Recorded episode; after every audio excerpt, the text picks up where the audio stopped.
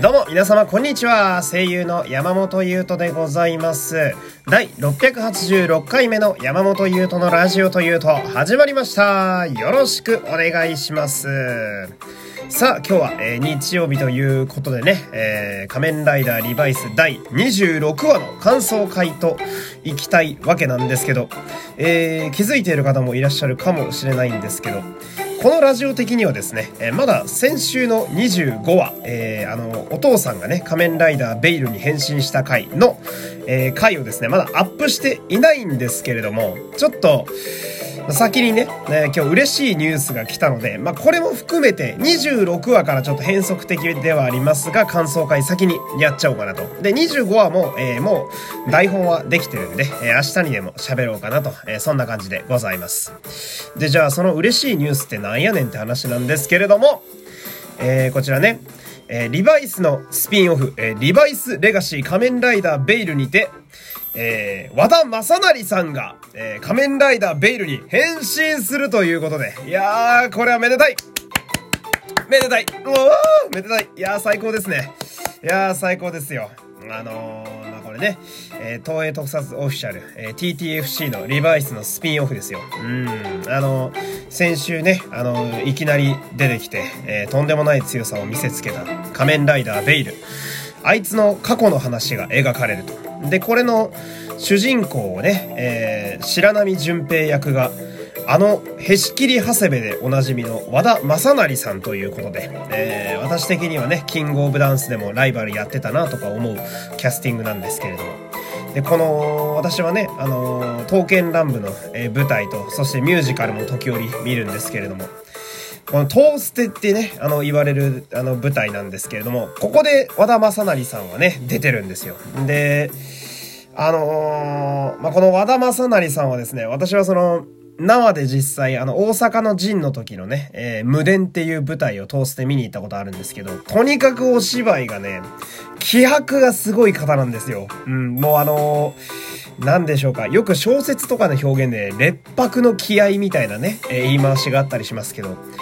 彼のね、あの、気合の入ったシャウトみたいなやつは、とにかく素晴らしくて、あのーまあ、その、ステージアラウンド東京っていうね、えー、めちゃめちゃでかい舞台で、えー、そのトーステのやつ見に行ったんですけれども、あんだけだだっ広い会場なのに、和田正成さんの、あの、叫んだ時の声だけは、劇場がビリビリビリビリって震えるぐらいの声量が出ていて、うん、その、他の方の声量が小さいとかじゃなくて、和田さんの声量が特に優れているという話なんですよ、これ。うん、で、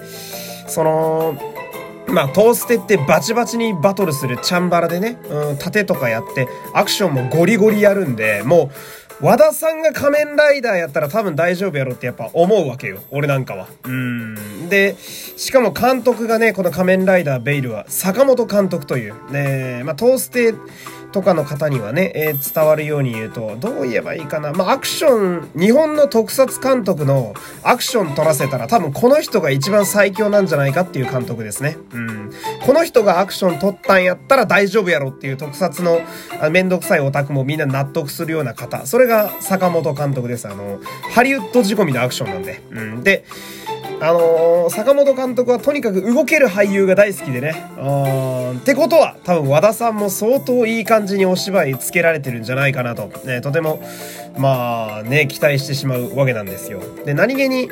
えー、それこそ、そのトーステの無伝に一緒に豊臣秀頼役で出ていた方がちょうど小松淳也さんでしてね、えー、私もこのラジオで散々っぱら喋っておりますが、角田博美仮面ライダーデモンズとして先にトーステキャストもいるわけですよ。そこに和田正成さんが来てくれるわけだから、もうとても、うん、グッとくるものがありますね。うん、舞台内でもね、お二人共演されてる感じなんで、なんか不思議な縁だなと思ったりもするわけなんだけどさ。で、これね、あの仮面ライダーベイルっていうね、設定もなかなかすごくてね。あの、今のところ、えー、変身者に津田健次郎さんの声の悪魔が変身者を乗っ取って変身するっていう、まあ、伝わる方に言うと電王に近い感じなんだけど、ってことは、和田正成さんが、うん、津田健次郎さんの声で喋る可能性もあるんだなと えー、とんでもない組み合わせになってきたなと、えそういう感じで、えー、なわけですよ。うん。で、ヒロインはね、え、カメレオングリーンをね、キューレンジャーでやってた、大久保桜子さんという、ね、あの、来たこれって言ってた緑色の子ですね。うん。いや、これもなかなか素晴らしいチョイスよ。うん。で、怖いのがその仮面ライダーベイルのタイトルがめちゃくちゃ血生臭い感じになってるんだよね。うん、大丈夫かと。で、スチル、あの、画面写真がもうすでに何枚か上がってるんだけど、あの、和田さんが漏れなくボロボロなのね。大丈夫かと。まあ、令和のアマゾンズなのかなとか思ったりもするんだけどさ。あでもとにかくこれはアクションバキバキでかなりシリアスなね、芝居、かっこいいダークヒーローが見れるんじゃないかなと俺は思っているんで、えー、仮面ライダーベイル、そして和田正成さんにね、えー、バンバン注目していきたいなと、えー、そんな感じでございますよ。ほんで、えー、まあ、それに続く仮面ライダーリバイス第26話というわけなんだけど、まあ、それこそ、今喋ってた、えー、和田正成さんの白波純平の仮面ライダーベイル、えー、この辺の話がね、えー、ちょっとね、今回も明かされておりましたけれども、まあ、岩さん、親父さんね、の話、え名前を変えたんですね。昔は白波純平という名前だったけど、今は五十嵐玄太という名前になっていると。うん。まあ、結構こう過酷でハードな運命の中で、えー、お父さんは戦っていたということが、あの、ブーさんというね、えー、銭湯の常連、うん、立花のおやすさんポジションかな、みたいな、えー、方からね、明かされましたけれども、この、仮面ライダーベイルがさ、まあその、それこそ、白波純平、五十嵐玄太、えー、さっき言ってた和田さんがおそらくこれから演じられるストーリー、うん、の話だと思うんだけど、これの話が今日語られた内容だと、えー、まあ、謎の研究組織に、えー、体を改造されて、その組織を脱出する仮面ライダーっていうね。うん。で、しかもその、えー、脱出する前は悪魔と戦ってたんだけど、その戦う理由が悪魔への復讐心っていうのがさ、うん。これはね、ものすごく原点回帰な設定になっていてね。うん。こ物語上のまあ、いわば0号ライダーにぴったりなストーリーやなと。うん。その、昭和の、えー、原点の1号、えー、あの、藤岡弘さんが演じられていた初代仮面ライダーの設定にかなり近いんですよね。敵の組織に、えー、改造されて仮面ライダーの力を与えられて、で、復讐心から戦いに挑み、え、組織を裏切って脱走するっていう話。うんで、しかも、こんなバキバキに仮面ライダーの設定ね、あの、乗ってるキャラクターが、仮面ライダーリバイスの主人公のお父さんっていうのも、この設定もなかなか憎いなと思いますね。うん、もうこの時点で、仮面ライダーベイルはすでに好きになる予感がかなりするわけですよ。うん。で、まあ、要はそのどこまでも初代リスペクトをさ、うん、感じるわけなんだけど、で、この初代っていうと、その、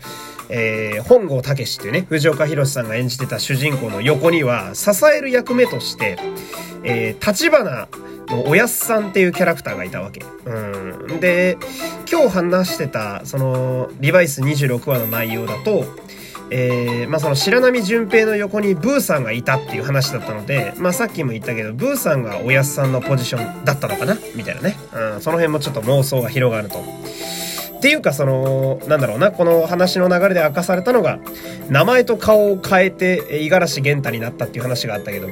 え顔変えたのっていう話ですね。え顔ってそんな簡単に変えれんのかとかも思ったりするわけで。でライダーファンならみんなピンとくると思うんだけどめちゃくちゃエボルトの話になってない？これ大丈夫？なんかハザードフォームみたいなフォームもあったし、仮面ライダービルド感もちょっとあるな、リバイスとかね、えー、思ったりもするわけで。うん。